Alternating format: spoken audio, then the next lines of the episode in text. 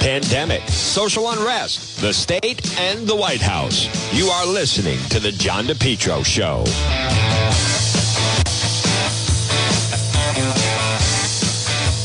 Well, folks, good afternoon. Right now, it is one oh six on this Monday. You're listening to The John DePietro Show on A M thirteen eighty and ninety-nine point nine F M. This portion of The John DePietro Show, it's brought to you by The Lodge Pub and Eatery. Stop in and see them. forty Breakneck Hill Road in Lincoln. Delicious food, full bar, large dining area. They're waiting for you at The Lodge Pub and Eatery. So I want to um, just kind of bring you up to speed on some of the news of the day. I just saw something really interesting. And again, it, how much of an advantage is winning the toss in overtime? The current overtime scoring rules, not sudden death, were implemented twenty ten playoffs, twenty twelve regular season. Under the current overtime rules, there have been one hundred sixty-three overtime games, including playoffs. Teams that won the coin toss have a record of eighty-six, sixty-seven, and ten in those games, won fifty-two percent of the time. Under the current overtime rules, there have been eleven overtime playoff games. Teams that won the overtime coin toss have a record of ten and one in those games. Only team to lose were the Saints in twenty eighteen, N F C versus the Rams. Seven of those ten teams scored the sudden death T D on the opening drive. So to come back to, that needs to be addressed. I don't do a sports show, but that is something the Bills should have had a chance. This makes no sense. Under the current overtime rules, teams that won the overtime coin toss, ten and one in those games. I mean, that that's... So the moment that the Chiefs got the ball, I mean, think of that. All right, so Ed Pacheco just got, kicked off his campaign for Congress. Four-minute video. I'm going to play that. Uh, Angel Tavares is also his... Um, Uh, honorary chair. Let's see. Uh, Grace Diaz is with him. Um, let me just see some of the other names. Um, let's see if I recognize anybody.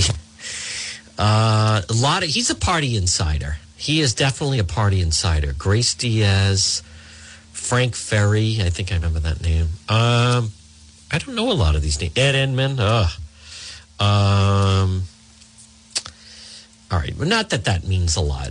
I want to play his video, raised by a single mother, uh, former state rep, Rhode Island Democrat Party chair, uh, announced he's going for the C D two. nineteen, he won the youngest elected official in Rhode Island. He joined the Burville School Committee, went on to represent the people of Burville and Gloucester as state representative. He was also chair of the Rhode Island Democrat Party.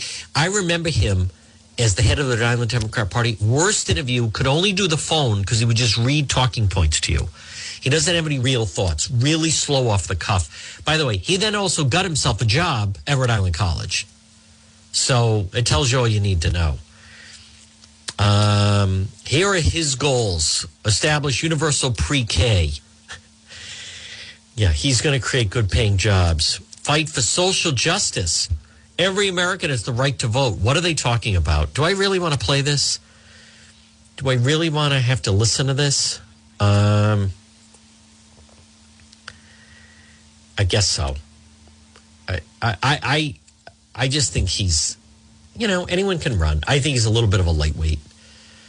Um, I would not vote for him. I'll say that, but not that that matters. Um... I think the news of the day is Doctor Nicole Alexander-Scott is getting... Um, Hi, oh. I'm Ed Pacheco, and I'm go. running for Congress in Rhode Island's second Congressional District. All right, hold on. Stop. You may not know me. Stop the tape. We don't know you. Uh, no tie. At least he's got a blue shirt on. Looks like he's in a living room. Uh, white T-shirt underneath. Just a blue shirt, no jacket. Okay, let's hear it. But over the next few months, I hope to get to know you and earn your vote. I've lived in Rhode Island's second congressional piano music. Now they slide to side view of him talking. District my entire life. I was raised by a single mother in my hometown of Barville, a place I called home for almost thirty years.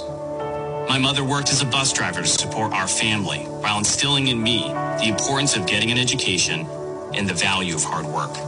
During our most difficult times, we relied on food stamps and Section eight housing until we could get back on our feet. I know firsthand the struggles that working families face. I've always felt a sense of duty to public service. When I first ran for elected office as a high school student, I didn't have ties to the political establishment, but I was a fighter with a devout belief that Rhode Islanders can and must be better served by those who aspire to public office. Let me just um, jump in. Now, again, this is this guy from Burville, Ed Pacheco. He's running. Um, he agreed to run and be the chairman of the party in exchange for a state job at Rhode Island College. So that's how that works. He's a real political insider. Shortly after graduating from high school, I became one of the youngest people to win elected office in Rhode Island, proudly serving on the Burville School Committee. Later, I had the honor of representing Burville Gloucester as state representative. I like the piano. And promoted our democratic ideals as chairperson of the Rhode Island Democratic Party while helping to elect public servants like my friend, Jim Langevin. Today, my family and I call Warwick our home. My wife, Claudia, and I have two children, Savannah and Ethan. Every day, we worry about the possibility of a late-night email informing us they cannot attend school due to COVID. Uh. We worry about the state and country we will be leaving them. We owe it to our children and their children to ensure a better future.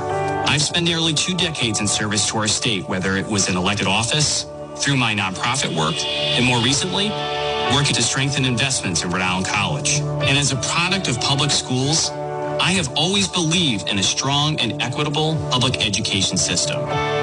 This is a pivotal moment in our country's history. Every day, it feels as though we are being torn further apart, and the very fabric of our democracy is under attack. It's as though politicians in Washington have forgotten us and are more interested in political gamesmanship than focusing on the people who elected them.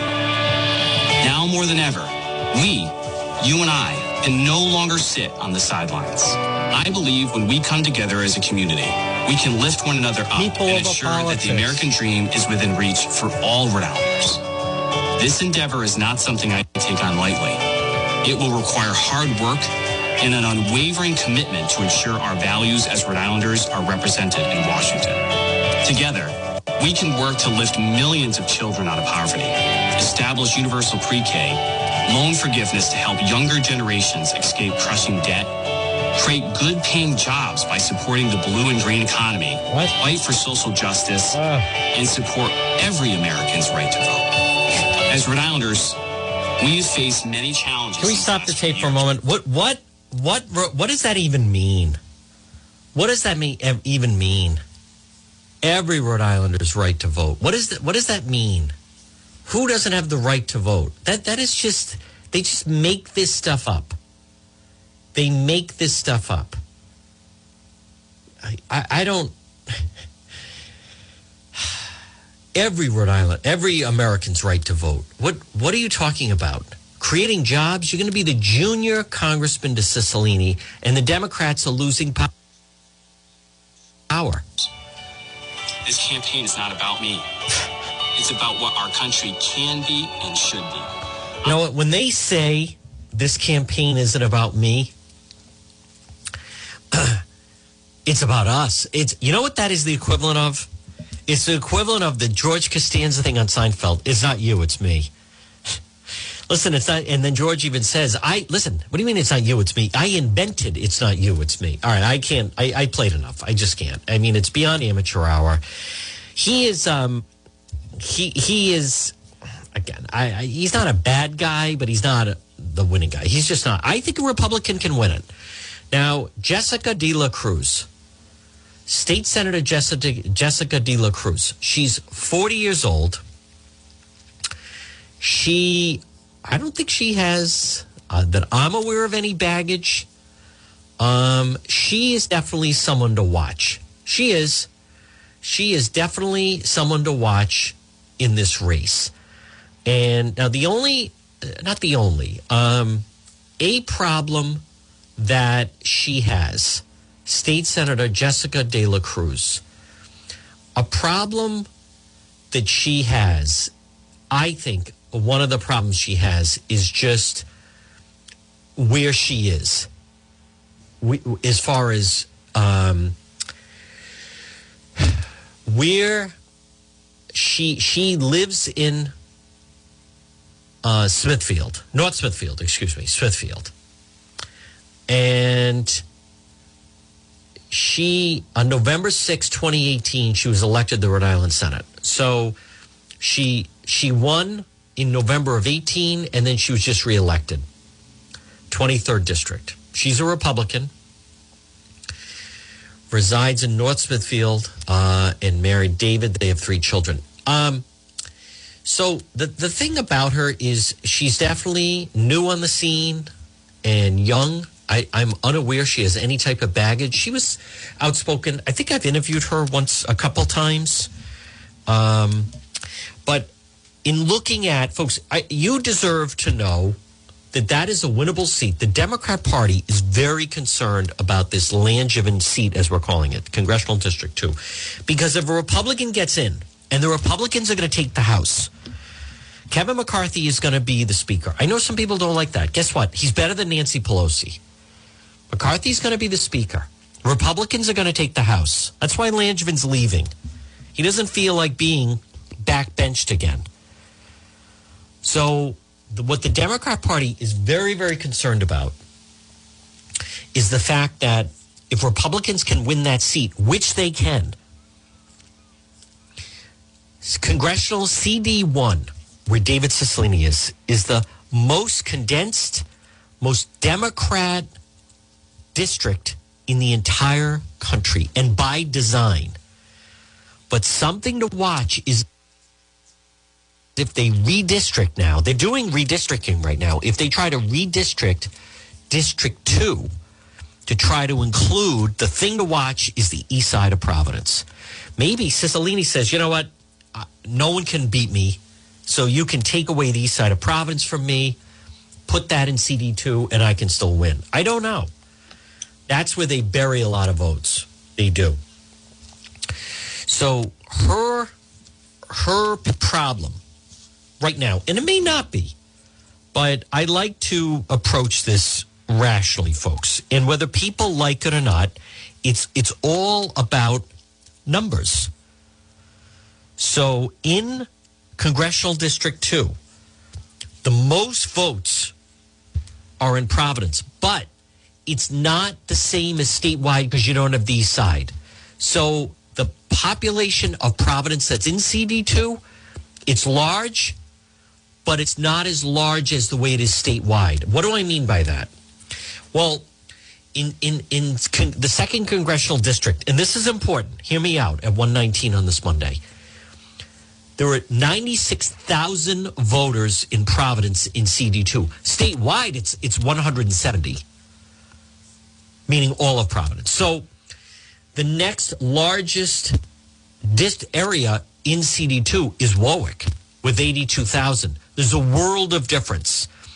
Cranston Mayor Alan Fung got crushed by Gina Raimondo in Providence because she crushed him on the east side primarily. Now, but Warwick, eighty-two thousand residents. Cranston, eighty-two thousand residents. So all you have to do is run competitive in Providence if you're a Republican. You don't have to win it. Just don't get totally blown out. Right? Like, get thirty percent. Just run competitive. However, you can make it up in Warwick and Cranston. So I'm going to explain to you, and I want to be very clear, I will remain neutral in this race. Um, I, th- but this is, the, the Democrats are worried about not only a Republican winning, but then that could put that person poised to run for Senate. And can you imagine if Rhode Island went back to a Republican senator and one Rhode Island congressman? Folks, it would fundamentally change the state. It would fundamentally change the state. And by the way, for the better. So here's why I believe, all due respect to Bob Lancia and all due respect to State Senator Jessica De La Cruz, um, Cranston Mayor Alan Fung, he won Cranston as mayor. Running, and I'm talking about running against Raimondo in twenty eighteen. because Bob Lancia, who's a nice man we've had on the program, but he did not win one city or town um, against Jim Langevin. Now, granted, Langevin's not running, but but Fung against Raimondo, who is a tough opponent, he won Cranston. He barely lost Warwick. So you could make an argument, and Raimondo was a tough opponent, that Fung and Biden is very unpopular, and the state is tired of one-party rule. Certainly an argument to be made to have someone down in Washington working with the party that's going to be running Congress. So there is a possibility. I'm even going to give providence to the Democrat candidate, whoever that may be. But there's a very good chance if Fung were the nominee, he could win Cranston. He could win Warwick. The next largest area is Coventry. Well, Fung beat Raimondo in Coventry. The next largest district is South Kingstown. Raimondo won South Kingstown. There's a lot of earthy, crunchy uh, progressives down there. The next largest area is West Warwick, thirty-one thousand people. Fung beat Raimondo in West Warwick. The next largest town is Johnston, thirty thousand people. Fung won Johnston. He beat Raimondo in Johnston. And Hillary Clinton visited Johnston on her behalf. The next largest area is North Kingstown, twenty-eight thousand people. Raimondo barely won that. But that was Raimondo now. And then Westerly went Raimondo. Burrillville went to Fung. Narragansett barely went to Raimondo. East Greenwich went to Raimondo. Fung won Scituate. Fung won Gloucester. Fung won Hopkinton. Raimondo won Richmond and Charlestown. Fung won West Greenwich and Exeter. And then it's Foster. Fung won Foster. And then uh, Raimondo took uh, Block Island, fourteen hundred votes. My point is, folks, if you're Jessica De La Cruz, the question is, could it, let's just say, now, if it was Bob Lancia, male from Cranston, Alan Fung, male, Asian from Cranston, and Jessica De La Cruz, maybe she feels the two men cancel each other out and she gets female vote. Possible. But I believe the way this has to be looked at for a Republican primary is I, I Providence is a wild card because I think the Democrat candidate could take that anyway. But President Trump in twenty sixteen got forty-six percent of the vote in C D two. forty-six percent of the vote. In twenty twenty, he got forty-three percent of the vote. But I think some of that is circumspect. This is a very winnable seat for the right Republican candidate. But what I think with Jessica De La Cruz has to look at, she is running, she says right now. Um, could she win Burrillville? I don't know. The, the problem I see for her candidacy are some of the top areas. Providence, Warwick, Cranston, Coventry, South Kingstown, West Warwick, Johnston, North Kingstown. She, I don't know the answer to that. She doesn't know a lot of the people in those areas. Doesn't always mean that you're going to win it, but could she come out on top in a primary? Some of the areas where I think she would do well would be Gloucester, Foster, Burrillville, but they don't have, that's not big vote totals. That's not big vote totals. Fung, as the former mayor of Cranston, who left, very popular, by the way, and that, that makes a difference. That he he is he is tough in Warwick, Cranston, Coventry, West Warwick, Johnston, North. That's that's tough. Warwick and Cranston. If Fung wins those two, that's that's tough. Not impossible, but tough. All right, folks. This portion of the John DePietro Show, again, right now at one twenty-five on this Monday. Um, I'm I'm less intrigued by some of the Democrats in how this thing is going to shake out with the Republican Party, but um, This portion of our program is brought to you by Brothers Disposal. Come on, brother. Call Brothers Disposal today.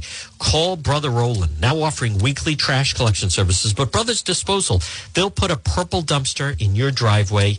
You can depend on Brothers Disposal. It's a phone call, four oh one, six eight eight, oh five one seven, four oh one, six eight eight, oh five one seven. Brothers Disposal. Look for them on Facebook. So we're obviously going to monitor the situation with the Ukraine. It's very, very serious. And President Biden, as I mentioned, is, but I, I still can't get over this. So Doctor Scott, that's what it took to get her to leave. That's what it took to get her to leave. Um, she is going to get forty-six thousand dollars a month. That that is this is it's it's robbery.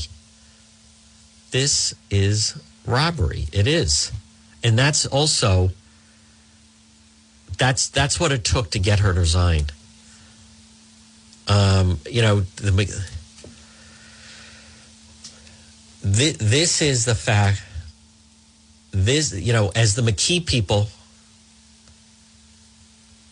were trying to get rid of her, this was the number. Um, that that they agreed on, and why why do the forty six thousand a month consultant to Rhode Island? It's it's a waste. That's not what it is. Um, I I don't. uh, all right, I want to get to some of the the sound though of the Biden presidency, folks. It's just this situation in the Ukraine is very very. serious. Um, let's go to N B C's Chuck Todd. Biden is no longer seen as competent and effective. Let me hear some of this. Identity, if you will, but our, M B, our new N B C News poll suggests Mister Biden does need a reset because he's lost his identity a bit. He's no longer seen as competent and effective.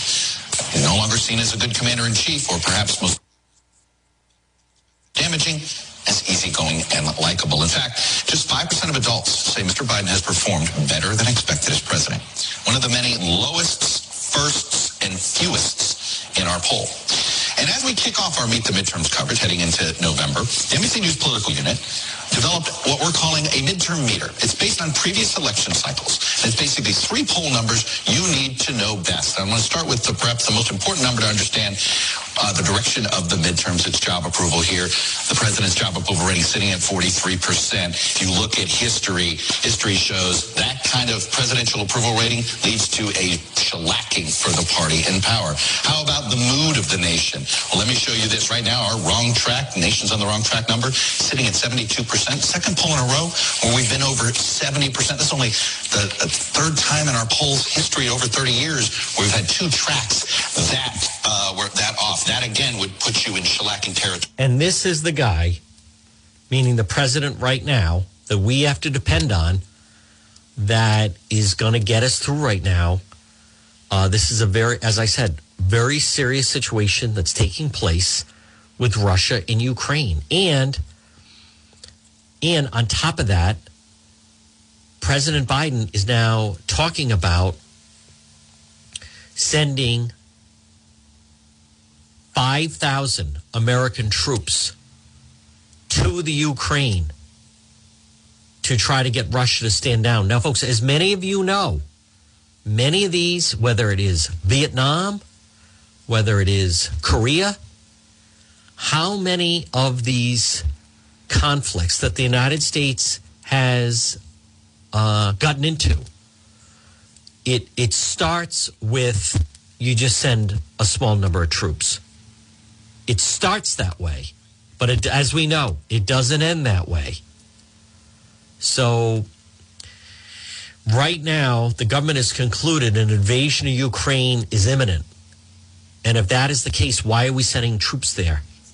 So I want to hear, this is the Today Show piece. Families of U S diplomats to leave Kiev and warning Americans not to travel to Ukraine or Russia. And the president weighing several options for responding if Russia does invade, including uh, increasing military presence in the region. We have complete coverage. We'll start with N B C senior White House correspondent Kelly O'Donnell. Kelly, good morning to you. Good morning, Savannah. Officials tell us the president is looking at plans by air, by sea, and on the ground to fortify NATO allies in Eastern Europe, not send these assets into Ukraine. The mission is to deter Putin and protect our NATO partners. And I'm told conversations have begun with the countries that could receive this U S military support, which may be one tangible sign that the president's decision-making process is moving forward. This morning, President Biden weighing a new military operation to counter Vladimir Putin and bolster NATO allies in Europe. At Camp David Saturday, the president was briefed on potential U S troop and equipment movements to NATO countries in Eastern Europe. Administration officials say Defense Secretary Austin, on video conference, laid out options for the president to act before or after any Russian invasion of Ukraine.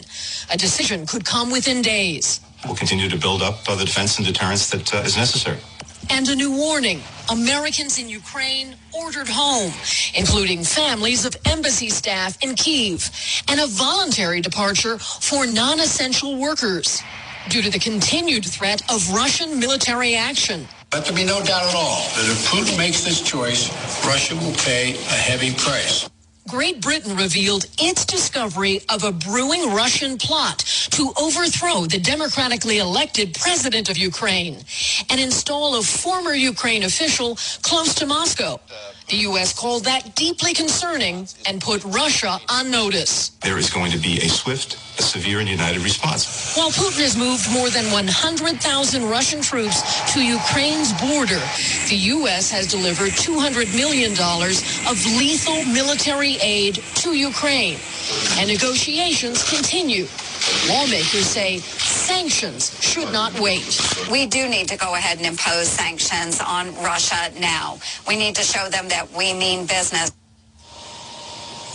And while President Biden considers his military options, today NATO's Secretary General announced that the Alliance of Nations is putting some forces on standby, sending additional ships and fighter jets to Eastern Europe, and would welcome the support of other allies to contribute forces for deterrence. Savannah? All right, Kelly, thank Folks, you. Folks, I want to give credit. Uh, one of our listeners, and actually a guest, has pointed out, um, and again, I, I want to just say it's one thirty-three. You're listening to the John DePietro Show, A M thirteen eighty, ninety-nine point nine F M. This is a very good observation. Um, what happens if China invades Taiwan at the same time Russia invades the Ukraine? Now, that I that could be the plan. That could be the plan of the two of them working together. Then what does the United States do? Then what is this, what does President Biden do? Um, that that is a major, major problem should that happen.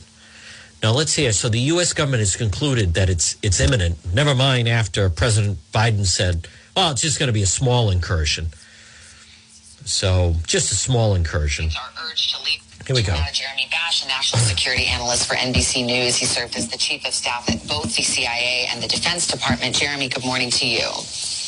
Good morning. So we heard overnight that NATO has announced moving military assets to the region. The U S is considering doing so. The State Department announces that Americans are urged to leave and families of diplomats are ordered to leave. Is this a significant escalation? How do you read the tea leaves here? Yeah, I think this means that the U S government has concluded, Savannah, that an invasion of Ukraine is imminent. You don't Don't order the families of U S personnel in the embassy to leave unless you believe they have to get out of harm's way. And we're encouraging all Americans to leave the country. That, combined with these military deployments within NATO and additional troops to the region, means I believe that the Biden administration has concluded that all efforts to stop Putin at this point have basically failed. There are no off-ramps. We have to get our forces postured for potential military conflict. And then how does it play out, Jeremy? What could potentially happen here? Well, look, I think if Putin does something, and I think everybody believes he will, and I think first and foremost, as I said, we got to get our people out of harm's way. We got to put more forces uh, aligned with our allies in Eastern Europe so that they know that we have their back, because, of course, Ukraine is on the doorstep of NATO. And if Russia takes one step over that line into NATO, then under Article five of the NATO treaty, we're duty-bound to defend those countries, and that means the U S and Russia are at war. But I think the next step are sanctions on Russia, and then, of course, we're going to be arming and helping the Ukrainians fight insurgency against Russia. And that could be bloody battles in the streets of Ukraine that could go on for months, maybe years. The U S has threatened severe sanctions along with NATO, but if Putin has concluded, or, or we have concluded that Putin's going to go in, uh, is it too late? I mean, obviously, he's doing so in the face of the threat of those sanctions. Well, it may be too late to stop him at this stage, but look, we want to prevent him from escalating once he goes in. And so I think sanctions and cyber efforts are very important to prevent from Putin from going up the escalatory ladder. And those sanctions are going to hurt him. His economy is in decline. His economy is very brittle. But make no mistake, Savannah, those sanctions also could hurt European countries and American companies. And so there are going to be a lot of people coming through Washington asking for exemptions to the sanctions. And over time, those sanctions will arrive. Road. And what about NATO's uh, alliance? There have been divisions in NATO. The president openly spoke about those divisions. Will they stand united, and what are the competing considerations there? Yeah, it's a thirty-nation alliance, so to get everybody on the same page is always a challenge. But I think NATO is unified under the concept that Russia can't force a country to redraw its borders by force. And it can't tell Ukraine that it can't be an ally with the West. And so NATO seems very aligned here, and I think they're going to stand strong. All right, Jeremy Bash, thank you very much. Appreciate it. Now, there's some developments on this, by the way, and folks, it can't be ignored. Uh, I also just saw that President Biden may be getting fifty thousand troops ready. But um, this is definitely uh, an alliance between Russia and China will mitigate sanctions, true. Russia should be put ally, should be our ally against China, except they are not.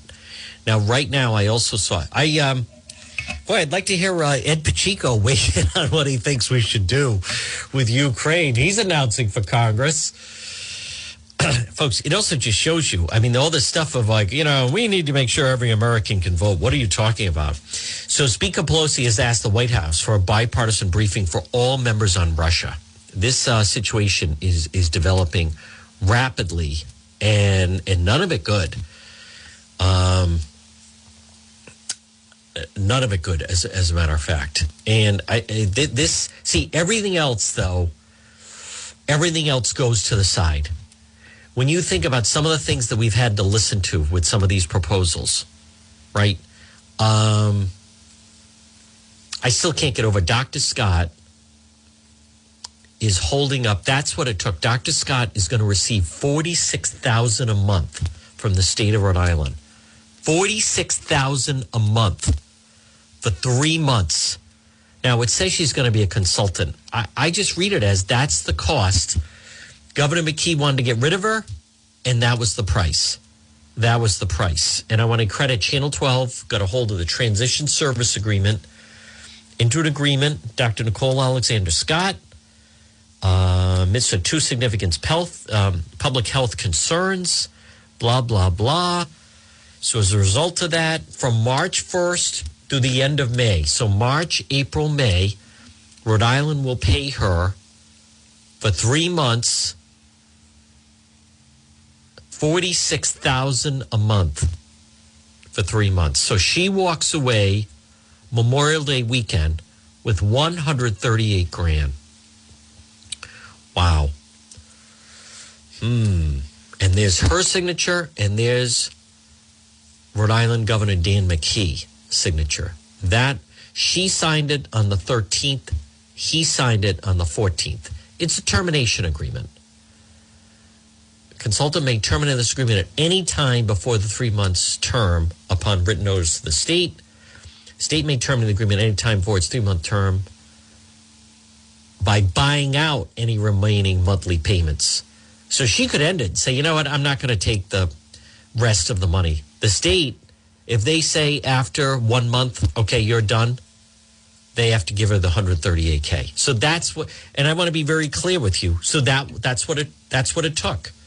That's what it took to get her to resign, because it was very clear. So the um, the McKee people wanted Doctor Scott to leave. She didn't want to leave, and this is suddenly the cost of getting her to leave.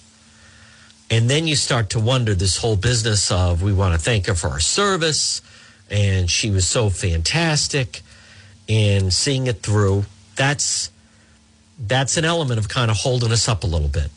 She knew she had Governor McKee over a barrel. I hope she runs.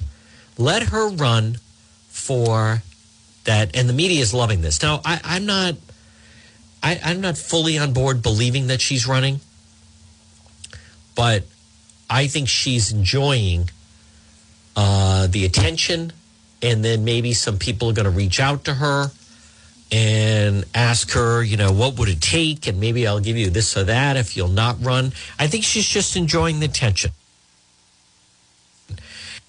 I I believe she didn't want to leave, but suddenly Governor McKee said, I'll tell you what, if you resign, we'll give you one hundred thirty-eight thousand dollars. And then it was like, deal. And I have heard that she started at two hundred thousand dollars or maybe even two hundred fifty thousand dollars. And then it becomes a negotiation. But I think, and I'll tell you why I think that's obscene. Is, is there anyone listening right now at one forty-one on this Monday, January twenty-fourth? Is there anyone that thinks she's responsible for what happened in November? She's responsible for what happened in October. October, November, December. She is. Biden administration is sending in emergency medical troops from the federal government. She's on the hold, uh, the hook for that. She's the one responsible for Rhode Island Hospital. She's the di- director of Department of Health. She's responsible for Kent Hospital. I, I am missing something with all of this cheering up and down. If Doctor Scott believes... Is she well known? Yes, but I don't think she's popular. Alexander-Scott make forty-six thousand dollars a month as a consultant in Rhode Island. I think that is gouging. I think it's gouging. I think it also shows she's upset. She doesn't care so much what people think. She has, I believe, Doctor Nicole Alexander-Scott, my opinion, she has an inflated sense of herself. It is true. All these people sing her praises. It is true. She would be on television every day with Governor Raimondo. Since March of twenty twenty, Doctor Nicole Alexander-Scott every day would be on television as everyone in the state would huddle around and watch her on T V, T V giving COVID updates with Doctor Raimondo. Uh, excuse me, with Governor Raimondo.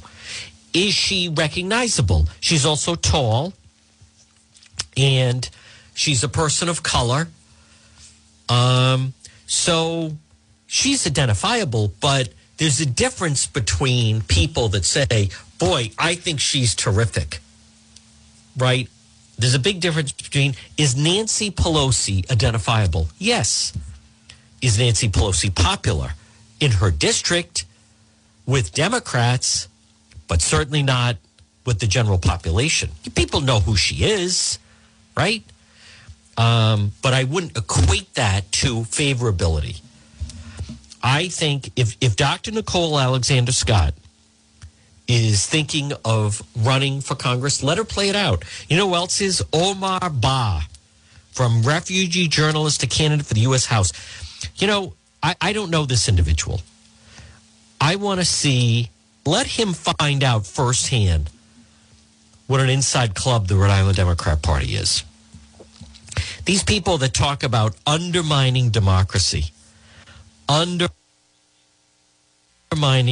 democracy, they're the ones that have decided they want, they want to pick who it is that is the heir to the throne successor to the Langevin seat.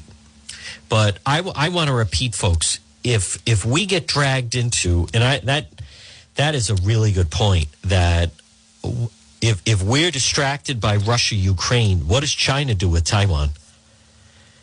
That's that is really problematic. And Jen Psaki at the White House is holding a briefing right now. This is um, I'm going to dip into it a little bit because it is um, this is a very serious situation that President Biden, that the United States is in right now. And I want to just uh, dip into the White House press briefing. Um, let me hear this. My colleague, uh, John Kirby, would have more of an update on where the process is at this point in time. So he'll make it, John Kirby will make an announcement about whether or not he's made a decision. No, I think he will make, he will provide an update on where things stand on those discussions. Okay. So last week, President Biden at the press conference said that the U S would fortify NATO allies, but said it was dependent on an invasion, saying that he would send more troops to Poland, Romania, if Ukraine, if Putin did invade Ukraine. So the fact that he's considering this now and having these discussions with Pentagon leaders over the weekend, does that suggest that he believes an invasion is imminent? We've never actually ruled out uh, providing additional support, uh, additional support uh, assistance uh, to Eastern Flank countries in advance of any invasion. And those discussions with them have been ongoing, uh, and certainly that's been part of our contingency planning. I guess the question is, it does appear to be a shift in his thinking and his attitude toward it. Is that how you would characterize it? I wouldn't characterize it that way. Uh, we have spoken to the fact that, um, and we've put out a lot of information about uh, our view uh, of the preparations being made by President Putin and the Russians. Uh, while we can't get into the mind uh, of President Putin, we are seeing the preparations that they're making at the border. We have been very clear, and the president has been direct, that military action by Russia could come at any One at any time. He said that last week as well. So uh, we have been in conversations and discussions with Eastern Flank countries. Obviously, our Secretary of State just returned from a trip to Europe as well, and he was part of the discussions this weekend too. Uh, and part of that has been contingency planning and discussing what their needs have been. My last question is, today the president has this call with European leaders. Mm-hmm. Several of them are on this: U K, France, Germany, Italy, Poland, NATO, the European Council. Why is Ukraine not on that call this afternoon? Well, we have a range of conversations with Ukrainians. Obviously, our Secretary of State met with them last week, and they will be a part of many conversations moving forward. As I noted a little bit earlier, part of this is a discussion about deterrence and defense efforts, diplomacy, but certainly they will be a part of many conversations, as they have been from the beginning. But, um, so what happened then in the last few days to try to... the Pentagon to present specific potential troop deployment to the president? But put another way, why now? It will be a part of many conversations moving forward. As I noted a little bit earlier, part of this is a discussion. Folks, this is the White House press briefing, Jen Psaki, on the John DePietro Show. They will be a part of many conversations, as they have been from the beginning. But, um, so what happened then in the last few days that prompted the Pentagon to present specific potential troop deployments to the president? And put another way, why now? Well, I wouldn't say we're characterizing it exactly that way. The president has said, said last week, and we also said that uh, as we've been watching uh, the preparations of President Putin and the Russians, that they were prepared at any moment to take military action. Uh, we've also been in ongoing discussions from our Secretary of State to members of our national security team with our Eastern Flank partners uh, about what their needs are uh, and what uh, security uh, concerns they have. So uh, I wouldn't say it's a response to an abrupt moment. It's a part of an ongoing contingency planning process and discussion. After this weekend, is he more or less concerned about the possibility of a Russian invasion of Ukraine? Well, he said last week that military action by Russia could come at any time. Uh, that w- that remains his point of view. And um, there's been clamoring in this town and over in Ukraine for a U S ambassador to Ukraine. Where do things stand on appointing somebody? Certainly understand that. I don't have any update on the status at this point in time. The Ukrainian foreign ministry said the decision to draw down the U S presence in Kyiv at the embassy was, quote, premature and a manifestation of excess caution. Is this potentially the afterglow of what happened in Afghanistan concern for that, or is there something else?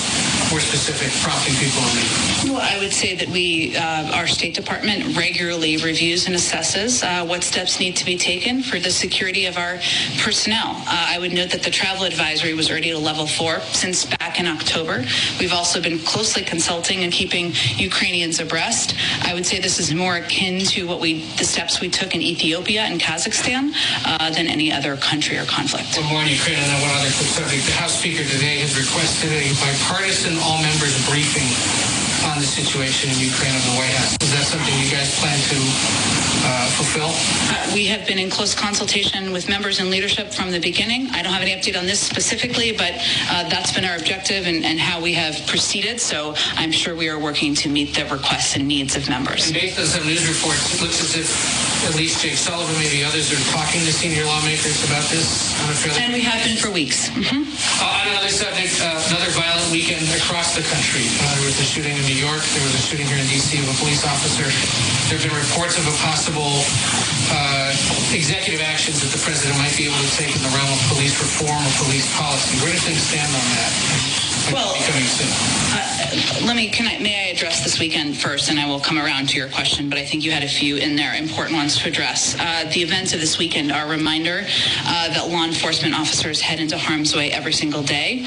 They and their families make it an extraordinary sacrifice uh, for their communities. Uh, the president is never going to be satisfied or complacent when officers are being gunned down or when Americans have to worry about whether they can safely ride the subway or bus or even be at work. We've seen a surge in crime. Obviously, this weekend is a glaring example of that, especially gun violence over the last two years, and the president has been aggressive in using the tools at our disposal to combat that. That's why he took early action on gun, uh, gun uh, violence last spring, and it's why he rolled out a comprehensive plan to combat crime last summer. He also believes, as many Americans do, uh, that we can and must have a criminal justice system that both protects public safety and upholds our founding ideals of equal treatment under law. That's why uh, he not only has implemented this comprom- comprehensive plan to combat crime, but why he is continuing to advocate for reforms to our policing system. He thinks that we can do both, but I don't have an update on any timings for next step on that.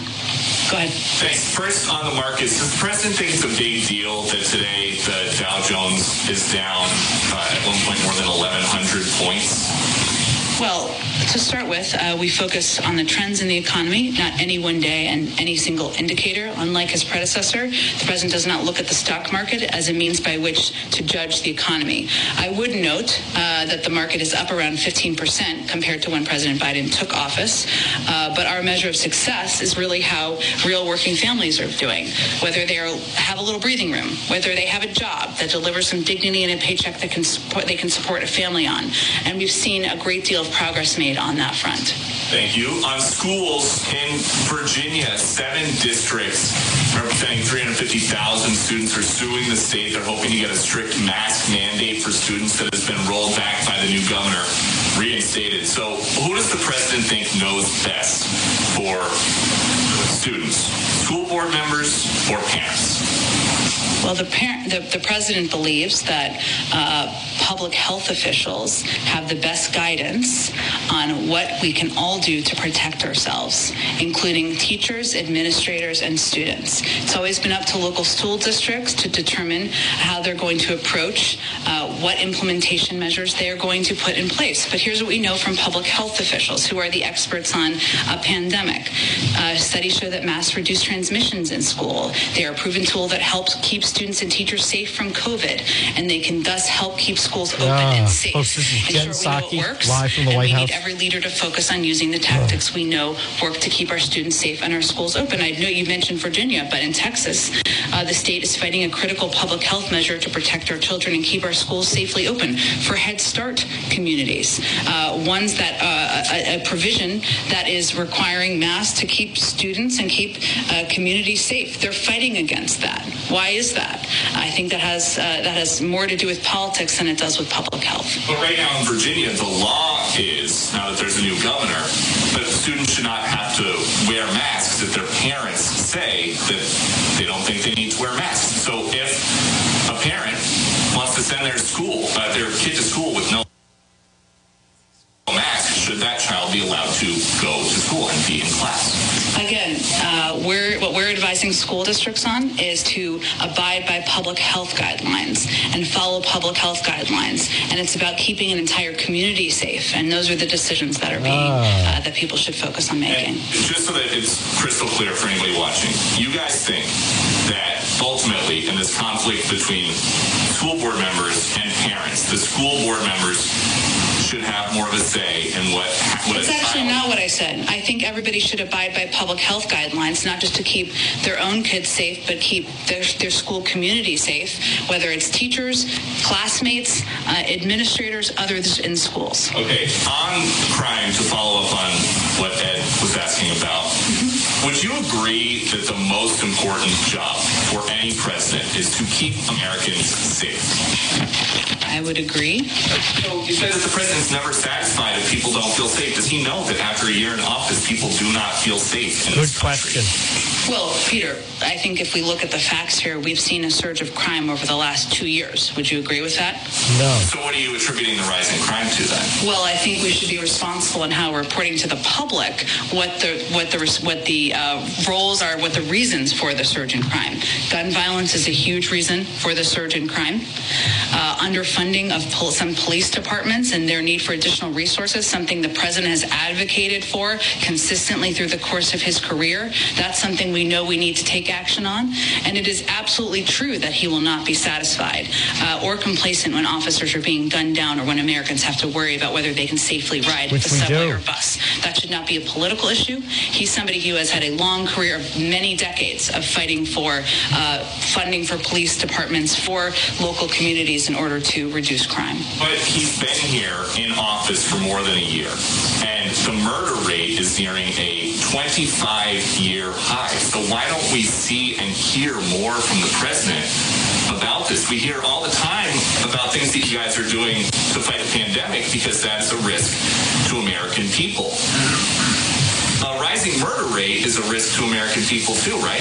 And he has spoken to crime, but I think what people are most uh, uh, focused on, as they should be, are what actions he has taken. He has unveiled a strategy to focus federal law enforcement resources on combating vi- uh, violent crime, offered unprecedented levels of funding through the rescue plan for cities and states to put more cops on the beat, and invest in uh, proven community anti-violence programs, something every Republican voted against. The Department of Justice has announced one hundred thirty-nine million dollars in grants to cities for community policing, which will put one thousand more officers on the streets. He's also proposed doubling those grants, and he's uh, called for an additional seven hundred fifty million dollars for federal law enforcement. White House he's press announced briefing. A zero-tolerance police policy for gun dealers who sell willfully illegal guns, and we've launched uh. gun trafficking strike forces in New York and cities across the country. Actions are important here, and he has a long record of them. But does the president think that any of that is working? The president thinks you should have a plan to address crime and gun violence. He has one, and we look forward to working with people who support that effort. But as the murder rate nears a twenty-five year high, would he consider maybe trying something different? Trying something other than uh, supporting a massive plus up in funding from his predecessor, cracking down on gun trafficking and gun violence, which is a major driver of the violence we've seen across the country, working to support community policing programs and police departments across the country. I think most people who want to fight crime would agree that's the right approach. Go ahead. Go ahead, Justin.